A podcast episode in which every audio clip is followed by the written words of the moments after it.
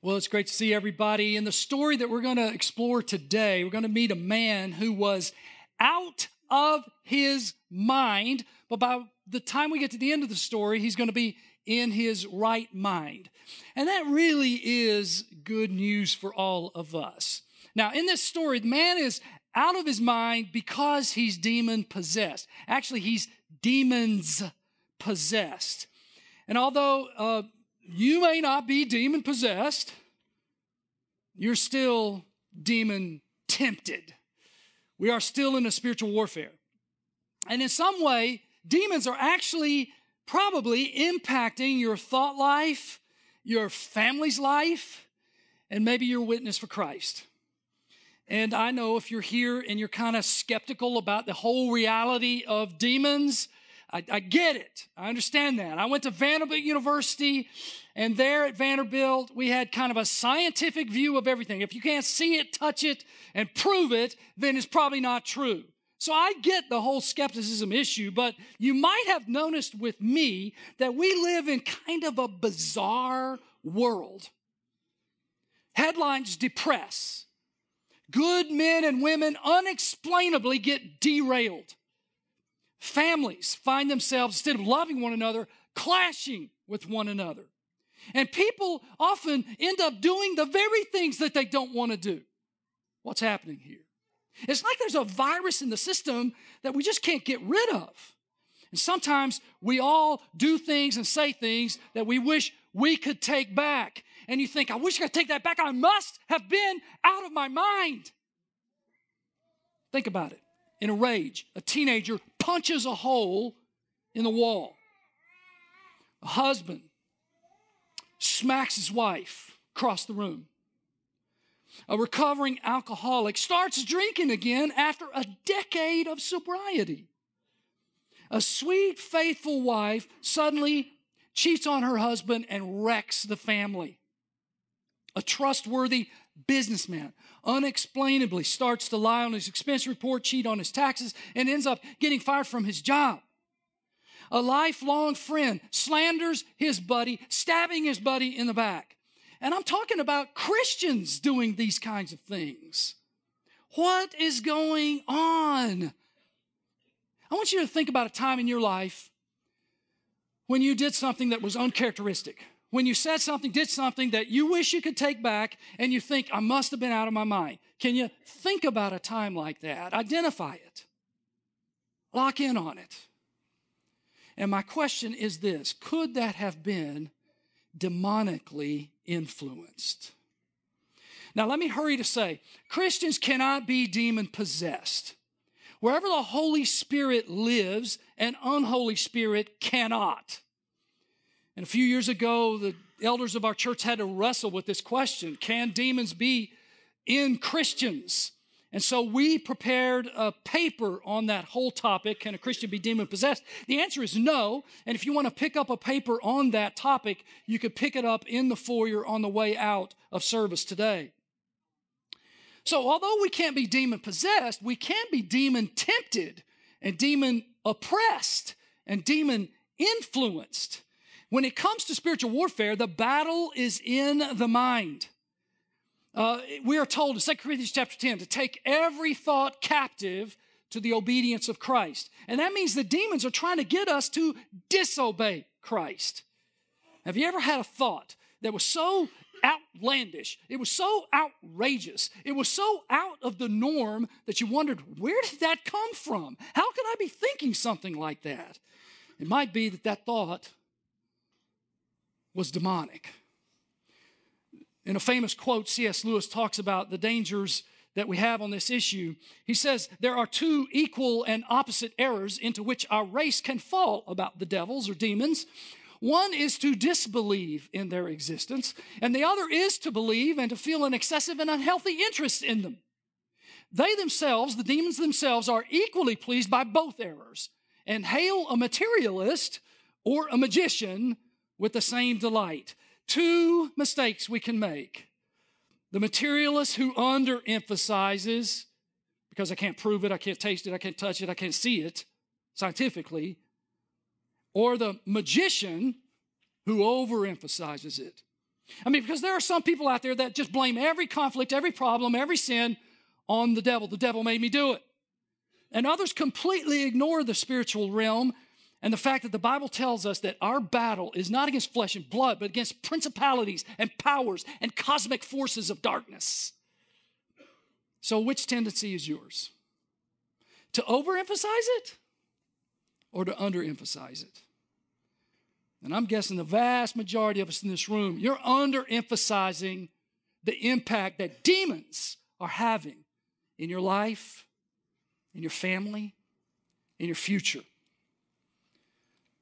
Because there's such interest in this particular topic, we're going to make available a sermon series that uh, Pastor Chad and I did 10 years ago called Armored from Ephesians chapter 6. We spent like a whole five or six week series on this topic, and we're going to make those available starting tomorrow on our app and on our Facebook page so you guys can dive into this topic a little bit more this coming week. But today we're going to look at Luke chapter 8 starting with verse 26. Open your Bibles there, fire up your apps there. We're in this series called Search and Rescue. We're exploring lessons from the ministry, the life of Jesus, found in a book that was written by a physician named Luke. Dr. Luke wrote this. And so we're going to look at a story from the life of Christ. Last week, we looked at how Jesus calmed a storm on the Sea of Galilee and saw that he has power over dangers. And this week, we're going to see that he has power over demons. Verse 26 Then they sailed to the country of the Gerasenes, which is opposite Galilee. So let's quickly stop, stop here. This area is actually on the eastern shore of the Sea of Galilee. Jesus did most of his ministry on the western side. This eastern side is Gentile territory. That, that, that was a culture that was influenced by the Greek uh, conqueror Alexander the Great. Pagan Greek cities were there, theaters were there where lewd plays were performed, temples were there, sacrifices offered to pagan gods, and colosseums where gladiatorial contests took place. This is a pagan, wicked, uh, sex saturated society. It's not a place where a good little Jewish boy like Jesus should go. And this is the first time Jesus has left Jewish territory to go into Gentile territory. He shockingly heads over there. He visits what most religious Jews would see as unclean Gentiles amidst the tombs, which are also unclean, hanging around herds of pigs, which are also unclean. Now, Jesus knows what's going to happen next. Look at verse 27. When Jesus had stopped, had stepped out on land, there met him a man from the city who had demons. For a long time, he had worn no clothes, and he had lived in a house out among the tombs. I love this because Jesus is caring for people that most people don't want to care for. I just wonder are there limits to people that we're going to care for? People that smell bad. Maybe it's a certain person of a certain political party you don't want to have anything to do with. Maybe it's someone on the offender registry list. Maybe it's somebody that was dishonorably discharged. You got to think, Jesus left the riches of heaven to come to this planet to reach people that most of us want to pass by. Verse 28 When Jesus, when, when he saw Jesus, when the man saw Jesus, he cried out and fell down before him and said with a loud voice, This is the demon speaking from the man, What have you to do with me, Jesus, Son of the Most High God. I beg you, do not torment me. It's interesting. Last week's message, the question was, Who is this that even the winds and the waves obey? The demon knows who this is. This is Jesus Christ, the Son of God. They recognize Jesus. They already know about the authority and the superiority of Jesus. You say, well, how did they know that? They just met him. These, remember, are fallen angels who once served Jesus and worshiped Jesus, but now they've fallen. And so we shouldn't be surprised. They recognize who he is. They know all about Jesus and they recognize their future judgment is sure. Verse 29 For he had commanded the unclean spirit to come out of the man. For many a time it had seized him. He was kept under guard and bound with chains and shackles, but he would break the bonds and be driven by the demon into the desert. Jesus then asked him, What is your name? And there's one spokesperson for all of these demons inhabiting this guy. Legion, he says, for many demons had entered him. Now, legion is a Roman military term. There's about 6,000 Roman soldiers in a legion. This doesn't necessarily mean there are 6,000 demons in this man. It simply means there's a vast, vast number of demons in this man. Verse 31 And they begged him not to command them to depart into the abyss. Now, the Greek word for abyss is abusos. Kind of sounds like applesauce. Abusos. You see the word abusos seven times in the very last book of the Bible when the Bible is talking about the eternal destination of the devil and demons. There, this word is translated bottomless pit. And so these demons know that their destiny is ultimately to be damned. But they're saying, Not yet, please, not yet. Verse 32 Now, a large herd of pigs was feeding there on the hillside, and they begged him to let them enter these. So he, Jesus, gave them permission. Then the demons came out of the man and entered the pigs, and the herd rushed down the steep bank into the lake and drowned. So 2,000 pigs die, so one man can live. Now, in my study, getting ready for this message, I found out that there are animal rights activists that are actually ticked at Jesus and ticked at Christianity because of this story. And let me hurry to say, the Bible says, Proverbs chapter 12, verse 10, that we ought to be kind to animals. We ought to take care of our animals. So the Bible is like pro animals. I mean, God made them after all, right? But here's what this is saying one human life is more valuable than a herd of pigs. And some people are mad because they're, hey, you're messing with their livelihood of those pig farmers. You're taking their business away. You know what those pig farmers needed to learn? One human life is more valuable than a pack of animals. Amen. Now, where did the demons go? Well, the Bible doesn't say. So, guess what? I'm not going to say. But it's safe to say they didn't go back into the man that Jesus had healed. Verse 34. When the herdsmen saw what had happened, they fled and told it in the city and in the country. Then the people went out to see what happened. And they came to Jesus and found the man from whom the demons had gone sitting at the feet of Jesus, clothed and in his right mind, and they were afraid. So this guy is like, he's alert, he's bright eyed, he's clear, he's sitting there with Jesus.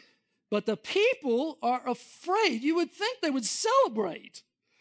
Why were they afraid? I don't know. In my study, there were some theories. Seems like um, maybe they loved their pigs more than they loved this man. Were, were they concerned that Jesus might destroy more pigs and put the pig farmers out of business? Was this too stunning a miracle? They just didn't have a mental file folder for it? Who knows? Verse 36 And those who had seen it told them how the demon possessed man had been healed. Then all the people of the surrounding country of the Gerasenes asked him to depart from them, for they were seized with great fear. So he got into the boat and he returned. The man from whom the demons had gone begged that he might be with him. I want to go with you, Jesus. But Jesus sent him away, saying, Return your home and declare how much God has done for you. And he went away, proclaiming throughout the whole city how much Jesus had done for him. So this guy becomes basically the first missionary to that region in the area. Now, the title for this series is Search and Rescue. So Jesus is searching and rescuing for people, you ready for this? Who are out of their minds. And again, that's been me, and that's been you. And so this is good news for us, right? This is good news for this man who was way, way, way, way out of his mind because he was demon possessed. And it's good news for us, even though we may not be demon possessed, but we're demon influenced, demon tempted, demon oppressed. And every now and then we find ourselves out of our minds. You say, well, what do you, what do you, what do you mean out of mind? I don't, I don't understand what you're talking about. Well, maybe you started by taking a deduction you shouldn't have taken on your taxes, and that one led to another and another and another, and now you find yourself in a web of deceit, maybe in trouble with the IRS, and maybe in trouble at work. because you've been turning in expensive reports that you shouldn't be. And you may be about to lose your job. I'm going to tell you something that's out of your mind behavior. Or you got a little too close emotionally to someone you're not married to. Uh, nothing physical has happened, but deep down inside, you know something happened in your heart. And you're just one or two decisions away from ending up in a bedroom or a back room with that other person. That's out of your mind behavior. Or maybe you promised, I'm not going to look at porn ever again. But now you've been looking and looking, and you're trying to talk your spouse into looking at porn with you. It's out of your mind behavior. See, demons use the world and the flesh to steal your love for Jesus, to kill your hopes and dreams, to put you at odds with other members of your family, and to destroy your life, to destroy your family, and destroy your witness. We need to recognize that we're in a spiritual warfare. And some of us in the room, we're victims of the enemy because we've been unaware. I want to tell you something on our own, apart from God, we are not in our right minds. We'll do nutty, outrageous, crazy, stupid, ignorant, foolish, dumb things. We can't bring ourselves under control. And just like the guy in the story, we need an encounter with Jesus. Three things about the searching of Jesus. When Jesus searches, I want you to notice the distance is not too great. Because if you think about all of the out of your right mind stuff that you've done, you might think that you're just too far away. You might think you're too different. But when Jesus is searching, the distance between you and him is just not too great. Verse 26 again.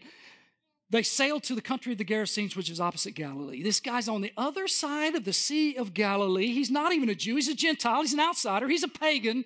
And Jesus has said before, my primary focus in ministry is to go to the Jews, is to reach the lost sheep of the house of Israel. But Jesus goes the distance.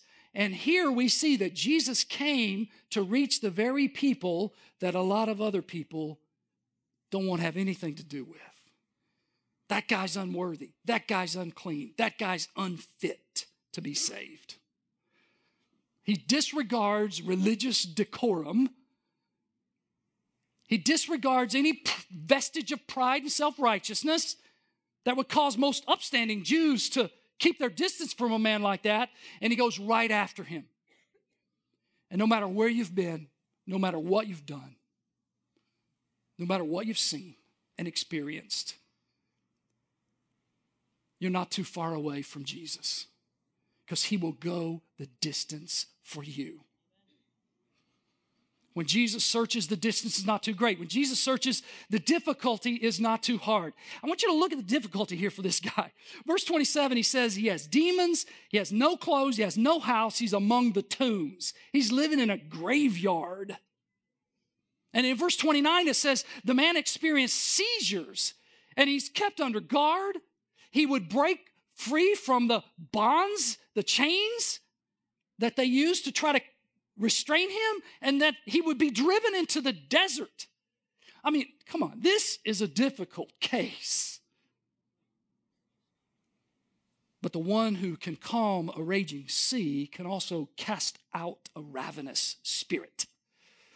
Jesus is creator God.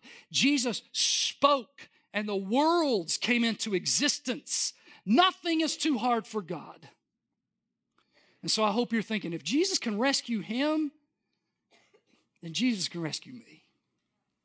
If Jesus can change his life, then Jesus could change my life. If Jesus can transform a you're out of your mind man into an in his right mind man, then Jesus can transform me. When Jesus searches, the difficulty is not too hard. And when Jesus searches, the demons are not too strong. Again, these demons know who Jesus is. They recognize his superiority, they recognize his authority. Verse 31 and they begged him not to command them to depart into the abyss. They know that their time is almost up, they know they're about to be doomed. A great Reformed church leader, Martin Luther, wrote a hymn that churches all around the world sing about this very thing. A mighty fortress is our God. A bulwark, that's another word for fortress, is never failing. Our helper, he amid the flood of mortal ills prevailing. In other words, God is our helper and he prevails in the midst of all of the problems that we face. For still our ancient foe, that's the devil and his demons, doth seek to work us woe. His craft and power are great, and armed with cruel hate. On earth is not his equal. I'm no equal for him. You're no equal for him. That's why we got to get connected to Jesus because Jesus is the only one that can defeat him. Next verse, and though this world with devils filled should threaten to undo us, we will not fear, for God has willed his truth to triumph through us. The prince of darkness, grim, we tremble not for him his rage we can endure, for lo, his doom is sure, and one little word shall fell him. This is why we should cry out, Jesus! Jesus, help me! Save me! I need Jesus. Even a legion of demons is no match for the Lord. It says in 1 John chapter 3 that Jesus came to this earth. For, the, for this reason, the Son of Man appeared to destroy the works of the devil in your life, in my life, in this man's life. And I want you to notice, Jesus doesn't use some long, drawn out, formulaic, magical prayer in order to cast the demons out. When we pray spiritual warfare prayers, we should just very simply, in Jesus' name, command the spirits, be gone, get out, in the name of Jesus. And then trust that Jesus is going to do what Jesus does defeat the enemy. A few years ago, based on scripture about how to overcome the enemy, I developed a spiritual warfare prayer guide that we have available in the foyer for you to pick up today. Just grab it and start working your way through that prayer. After that first service today, a young man came up to me and he said, Man, I sometimes have found a spirit of darkness just overwhelming me, and I feel pulled by that spirit to take drugs. I've been free for one month. And I said, You're in the battle of your life. Why don't you go get that prayer and you use that prayer to help you? We're all in a spiritual warfare. I mean, do you feel attacked? Do you feel tempted? Were you somebody that used to follow Christ and now your heart is far away? And you're really not interested in the things of God anymore? Do, do, do you think that's you? You have an enemy that is seeking to draw you away from Jesus. Are you going to let that happen? Are you going to become a victim? Or are you going to fight for Jesus in your life? You feel like your family is opposed, your family's oppressed. Are you at odds with your mom or your dad or your son or your daughter? There's an enemy that wants to kill and destroy everything good and godly and holy and eternal in you. That's why you need an encounter with Jesus. When Jesus searches, the distance is not too great, the difficulty is not too hard, and the demons are not too strong. Jesus cares about the last, the least, the lost. He is seeking the very people that everyone else has given up on. He is searching for the unlikely. He is searching for the unloved. He is searching for the discredited and the discarded. He is searching for the helpless and the hopeless. What about me? What about you? Is that who we're going after too? No, that man on the street smells too bad. No, that teenager is selling drugs and vaping. No, she was dishonorably, dis- dishonorably discharged. He's an ex con. No, no, no. Jesus left for those very people. He left heaven for those very people. And maybe you're here today and you're trying somehow to earn God's favor. You're going to earn your way back into God's favor. But what you need to know today is that you can't do that. That won't work. Yeah, let me tell you what, in case you're new to church, let me tell you what church is. Church is for people who have in the past been and are sometimes now out of our minds. Uh, amen? Haven't we all been knuckleheads, jerks, punks, mess ups?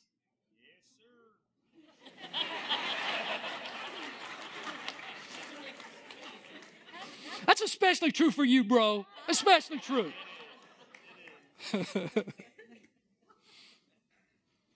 That's what church is. It's not for people that can earn their way back into God's favor. Like, okay, I'm going to go to church and I'm going to sing a few songs and say a few prayers, and maybe God's going to like me and my life's going to go better this week. Doesn't work that way. Jesus came searching for the very ones who are out of their right minds, not so they can earn their way back into God's favor, just because of who He is. And He's here today searching for you. Look at the screen. I love this quote. No one is so bad that he cannot be saved. And no one is so good that he need not be saved. That means you can be saved today. God the Father sent his son Jesus to die on a cross to forgive you. And Jesus, God in the flesh, rose from the grave. He is alive. And through his Holy Spirit, he is here today. He is searching and seeking to rescue people who will admit, yes, I've been out of my right mind. Yes, I'm nuts. I've done crazy things that don't make sense. And he's waiting on you to surrender. And he'll take care of all the demons that have been harassing you. I mean, the prayer on the screen is very simple. All to Jesus I surrender, all to you I freely give. I will ever love and trust you in your presence daily live. I surrender all, I surrender all. All to you, my blessed Savior, I surrender all. Would you pray that with me? Let's just do it out loud. Let's do it together. Here we go. All to Jesus I surrender. All to you I freely give. I will ever love and trust you. In your presence, daily live. I surrender all. I surrender all. All to you, my blessed Savior. I surrender all.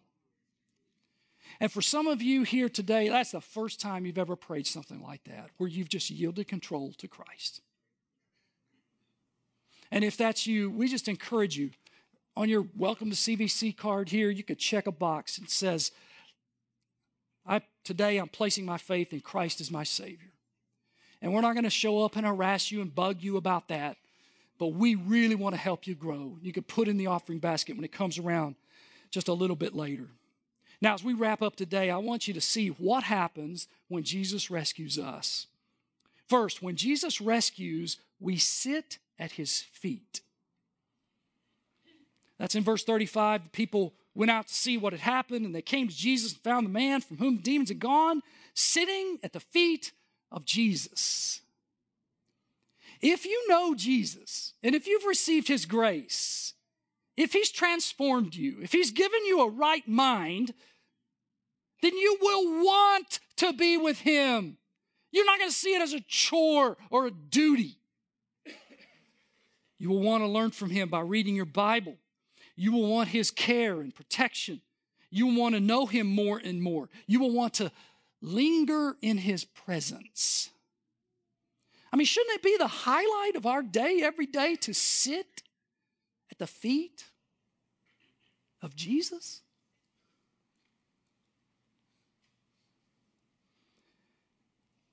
I love an old song Jesus is all the world to me. My life, my joy, my all. He is my strength from day to day. Without Him, I would fall. When I'm sad, to him I go. No other one can cheer me so. When I'm sad, he makes me glad. He's my friend. That's why I want to sit at his feet. When Jesus rescues, we sit at his feet. When Jesus rescues, we see through his mind. They came to Jesus and found the man from whom the demons had gone, clothed and in his right mind in his right mind is one Greek word, sophroneo, and it literally means to save the mind. Your mind can be saved, to save your understanding. It's a calmness, it's a serenity of mind. And when you know that you're loved and accepted and complete in Christ, and when you know that you're justified and forgiven and clothed in His righteousness, and when you know that you've been reconciled to God and you've been justified and you've been adopted into the family of God as a son or a daughter, that's when you're going to be in your right mind.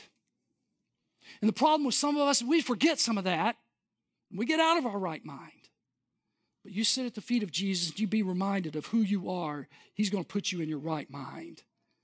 And that's when you're not going to be punching holes in the walls anymore out of anger. And you're not going to be addicted to road rage when somebody cuts you off on 77. And you're not going to be out of control when you're disciplining your children. You're out of your right mind, deeds are going to diminish because you'll be living new. Everybody, live new every day. This is why we ought to be passionate about inviting people to new life in Christ because we're actually inviting them to be in their right minds. When Jesus rescues, we see through his mind, and when Jesus rescues, we share what he's done. This man wanted to go with Jesus back into Jewish territory. And Jesus says no to him, which was, if you think about it, the man was praying, Hey, Jesus, can I go with you? The answer is no. He got a no answer to his prayer request. Some of us get mad at God because he says no. But God's no is always for a better yes. And we see what the yes is for this man. Verse 39 Return to your home and declare how much God has done for you. And he went away proclaiming throughout the whole city how much Jesus had done for him. So Jesus says, Stay here on the Gentile side of Sea of Galilee and be my witness. And that area had to be one of the most challenging mission fields because it was pagan, it was lewd, it was tough. But later we see in Mark chapter 7, as you follow the life of Jesus in that book, he goes back to this region. And this time, the crowds weren't afraid of him. This time, the crowds followed him. And it very well could be that large crowds came to see Jesus later because of this man's witness. See, when you get delivered, that leads to your deployment. And all it is is saying what Jesus has done. That, that's what witnessing is. I mean, has Jesus done anything good for you? Tell somebody about it. Just say, hey, let me, let me tell you about this out of my right mind experience and what Jesus has done to put me in my right mind. You say, well, I don't want to tell dirt on myself. Some of the most powerful stories is when we talk about the weakness that we've experienced, the problems we've experienced, the pain we've had, and we just own up to it. It's okay. We're all in the same boat. And then you just say, Jesus has saved me from that. It's a compelling story that needs to be told. When Jesus rescues, we share what he's done. So look at the screen. We sit at his feet, sit through his mind, share what he's done. Which one of those three did you need to hear most today? All of them? That's cheating. I'm going to ask you to pick one and then pray about it right now. Just whisper a prayer Jesus, help me to sit more and more at your feet, or help me to see more and more through your mind, or help me to share more and more what you've done. I want to end this message by leading us through a responsive reading from Ephesians chapter 6. It's, it's like one of the famous classic passages on spiritual warfare. It's actually the passage that Pastor Chad and I preached through uh, 10 years ago, and those messages will be online starting tomorrow. So, would you stand? And I'll, of course, read the leader part, and you can read the people part. All right? Here we go. Put on the whole armor of God that you may be able to stand against the schemes of the devil.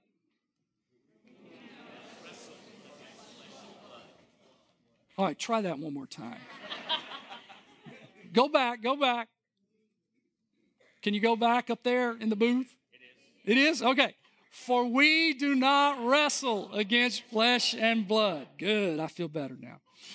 But against the rulers, against the authorities, against the cosmic powers over this present darkness, against the spiritual forces of evil in the heavenly places. Therefore, take up the whole armor that you may be able to withstand in the evil day, and having done all, to stand firm. Stand therefore, And having put on the breastplate of righteousness, and as shoes for your feet, having put on the readiness given by the gospel of peace in all circumstances.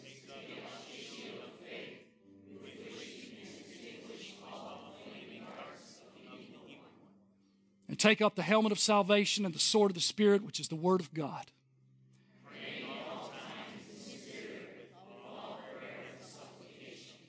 And to that end, keep alert with all perseverance, making supplication for all the saints, which is what I want to do for you right now. Let's pray.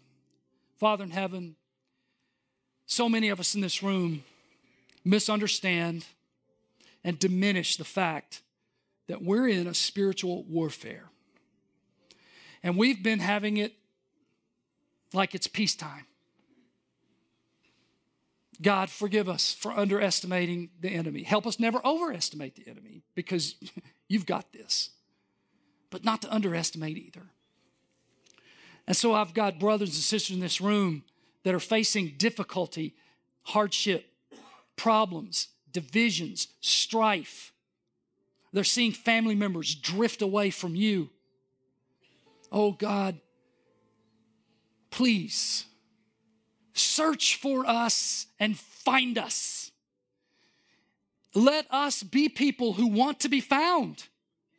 Like this man, let us come running to you, even if we don't understand who you are and what you're going to do, because we know you're good and we know you're great. And we know you've got our best interest at your heart. So, God, I, I pray for that young man I talked to earlier one month of sobriety, one month free from addictions, one month free from drugs. Keep him strong. And Lord, in this room, there are others that are fighting those same demons. We pray in the name of Jesus, you would defeat the powers of darkness. And we say over this congregation, be gone.